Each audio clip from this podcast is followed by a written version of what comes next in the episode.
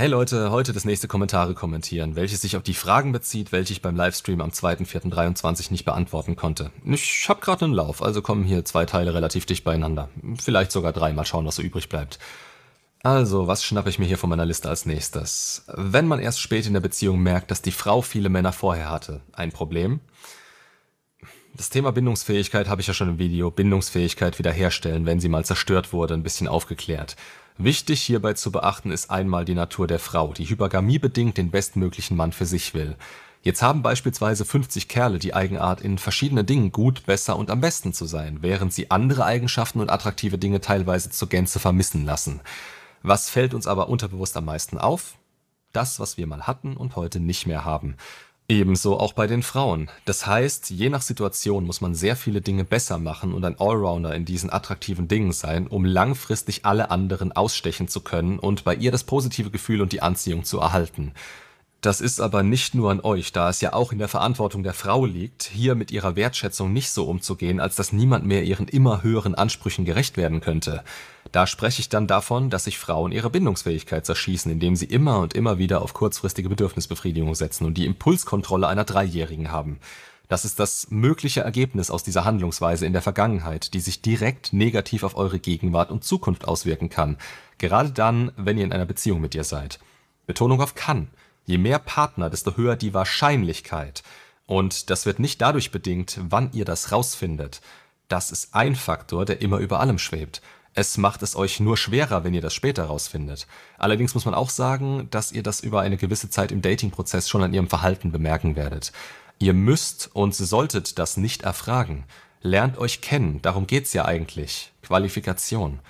Wer sich disqualifiziert, ist eben raus. Und das ist auch nach drei Jahren Beziehung noch der Fall, wenn man beispielsweise plötzlich herausfindet, dass die werte Dame mal reihenweise Pornos gedreht hat. Da dreht's euch den Magen rum, egal was ihr für sie empfindet oder wie die Bindung von euch zu ihr aussieht. Wobei man hier auch immer selbst entscheiden muss. Wie immer. Es liegt in eurer Verantwortung, ob ihr so ein Risiko eingehen wollt. Oder ob ihr damit klarkommt, wenn es deshalb dann vielleicht nichts wird und ihr Schritte mit ihr gegangen seid, wie zum Beispiel Hochzeit, Haus und Kind, die dann aufgrund eurer Entscheidung, sie so anzunehmen und zu akzeptieren, auf einmal alle weg sein können. Ich rede deshalb so negativ davon, weil es sich im Nachhinein gerne mal schön geredet und die rote Flagge unter den Teppich gekehrt wird. Das Einzige, worauf ich hinaus will, ist, dass es ein hohes Risiko ist, dessen man sich absolut bewusst sein sollte, wenn man sich hierfür entscheidet. Dann bricht einem nämlich nicht alles weg, sollte das schiefgehen, und man kann sich entsprechend verhalten. Nur macht es, wie gesagt, keinen Unterschied, ob man das heute oder in zwei Jahren rausfindet. Es ist, wie es ist, und man muss seine persönlichen Konsequenzen ziehen. Auf A folgt B.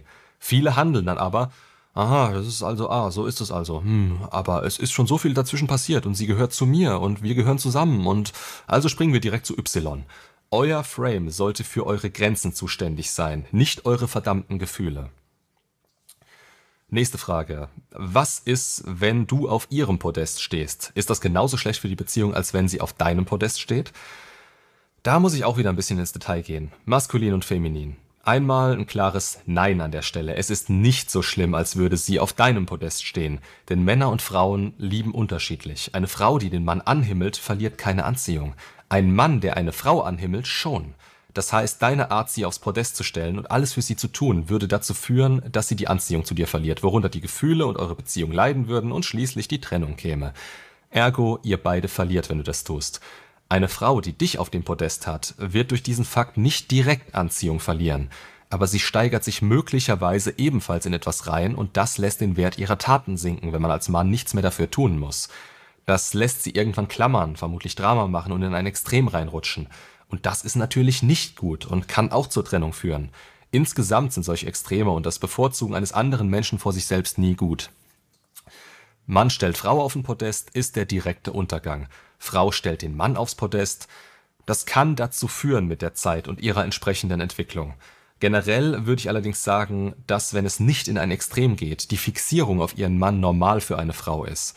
Sie tritt in seinen Frame ein und bezieht darin Sicherheit für sich selbst. Es ist ein Geben und Nehmen, ein Kreislauf, der grundsätzlich so herum einfach funktioniert. An der Stelle wieder der Satz von unserem Discord, den ich so super fand. Erst ich, dann sie, dann wir. Und auch als Frau muss man auf die eigene Polarität achten. Eine Frau, die sich nicht feminin, nicht weiblich fühlen kann, weil sie vom Mann das bekommt, was sie dafür braucht und sich selbst so akzeptieren kann, Eine, die das nicht hat, die wird langfristig nicht glücklich. Das Glück hängt also von beiden und der Tatsache ab, dass sie sich ergänzen, aber sich nicht emotional abhängig voneinander machen, weil sie genau das ins Negative verändern würde. Die nächste Frage. Vieles an deinem Kanal richtet sich ja an Männer, ähnliches auch bei anderen Kanälen. Hast du Empfehlungen für weibliche Zuschauer, um an sich zu wachsen? Im femininen Frame sein, aber Verantwortung zu übernehmen, ohne sehr maskulin zu wirken.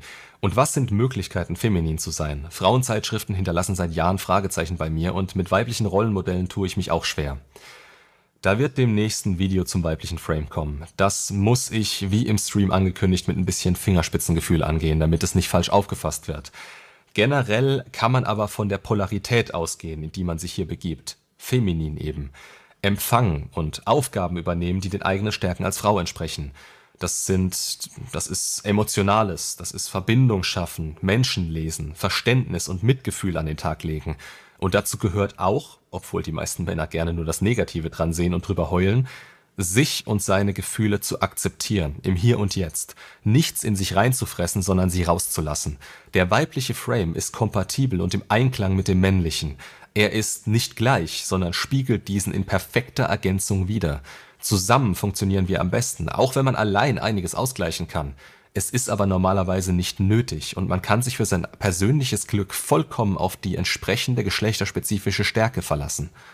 Und man findet sicher immer irgendwelche Dinge und Eigenschaften, die einem auch einen Sinn ergeben, einen weiterbringen, einem Spaß machen und die nicht unbedingt nur maskulin oder feminin sind oder der eigenen Polarität entsprechen.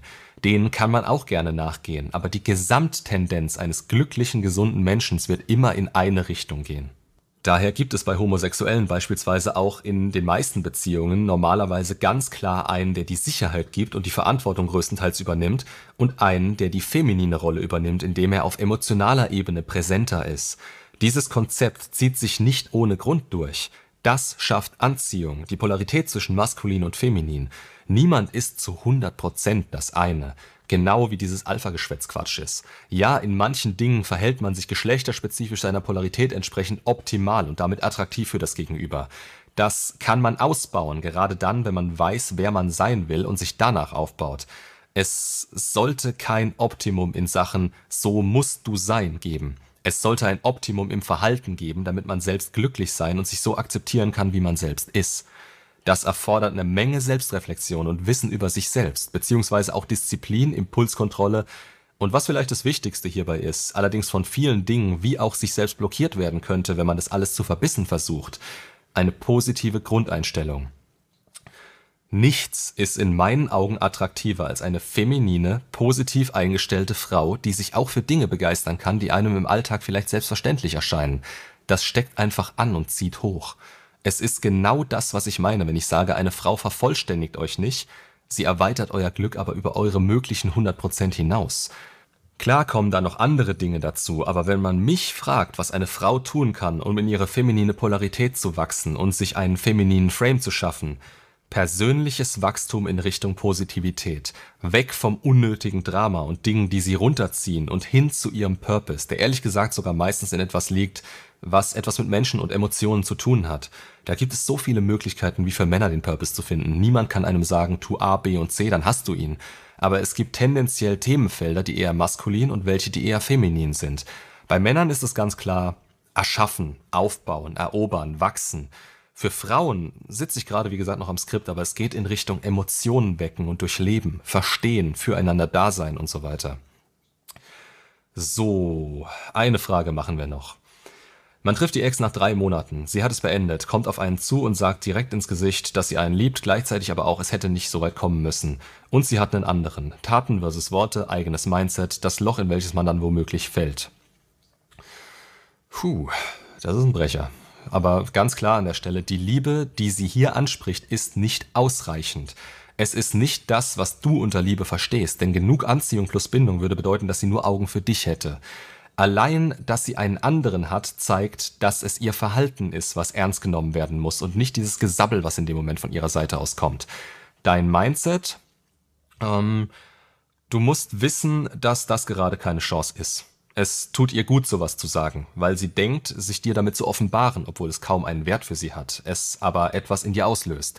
Ich will ihr hier keine bösen Absichten unterstellen, möglicherweise ist sie in ihrem Narrativ zu beschränkt, um einschätzen zu können, wie es dir mit dieser Aussage geht. Aber grundsätzlich ist es einfach mies. Schau auf das, was ist, und zieh deine Schlüsse aus dem Hier und Jetzt. Was sie sagt, kann das Hier und Jetzt nicht beeinflussen, da sie, während sie das sagt, mit ihm zusammen ist. Du schweifst in die Zukunft ab und denkst dir, dass sich etwas ändern würde, weil sie sagt, dass sie dich liebt. Die Wahrheit ist aber, sie ist mit oder trotz der Tatsache mit ihm zusammen, dass sie sagt, sie würde dich lieben. Sie interpretiert diese Liebe also weniger romantisch und anziehungsbehaftet als vielmehr als etwas, was sie haben kann, obwohl sie das alles vordergründig aus ihrer Beziehung bezieht. Es ist nicht dasselbe wie das, was ihr mal hattet oder du brauchen würdest, um es nutzen zu können. Ihr seid an der Stelle keinen Schritt weiter und ich würde den Kontakt einschränken, solange sie in dieser Beziehung ist. Du musst einfach für dich weiterkommen. Lass dir die Chance darauf nicht von ein paar unüberlegten Worten nehmen, die keinem von euch wirklich was bringen würden. War an der Stelle schon wieder ein Realitätscheck. Du hast gesehen, wie du darauf reagiert hast innerlich. Du musst schauen, dass du das jetzt zu deinem eigenen Vorteil nutzt. Nicht in Hinsicht auf sie oder eine Beziehung mit ihr, sondern als etwas, was dich geerdet hat und dir gezeigt hat, wo du selber stehst. Von da aus ist es an dir weiterzukommen, was du jetzt vermutlich sogar wieder besser kannst als vorher. Denn diese realitätsnahen Einschätzungen von uns und unseren Gefühlen bekommen wir im besten Fall nicht häufig. So, ich denke, das waren jetzt mal die meisten. Den Rest hm, sind noch ein paar, aber ich behalte sie mal in der Liste und die kommen dann beim nächsten Stream. Wenn ich die Zeit dafür habe. ähm, Fragen hierfür, beziehungsweise Anmerkungen, gerne wieder in die Kommentare. Macht's gut und bis zum nächsten Video.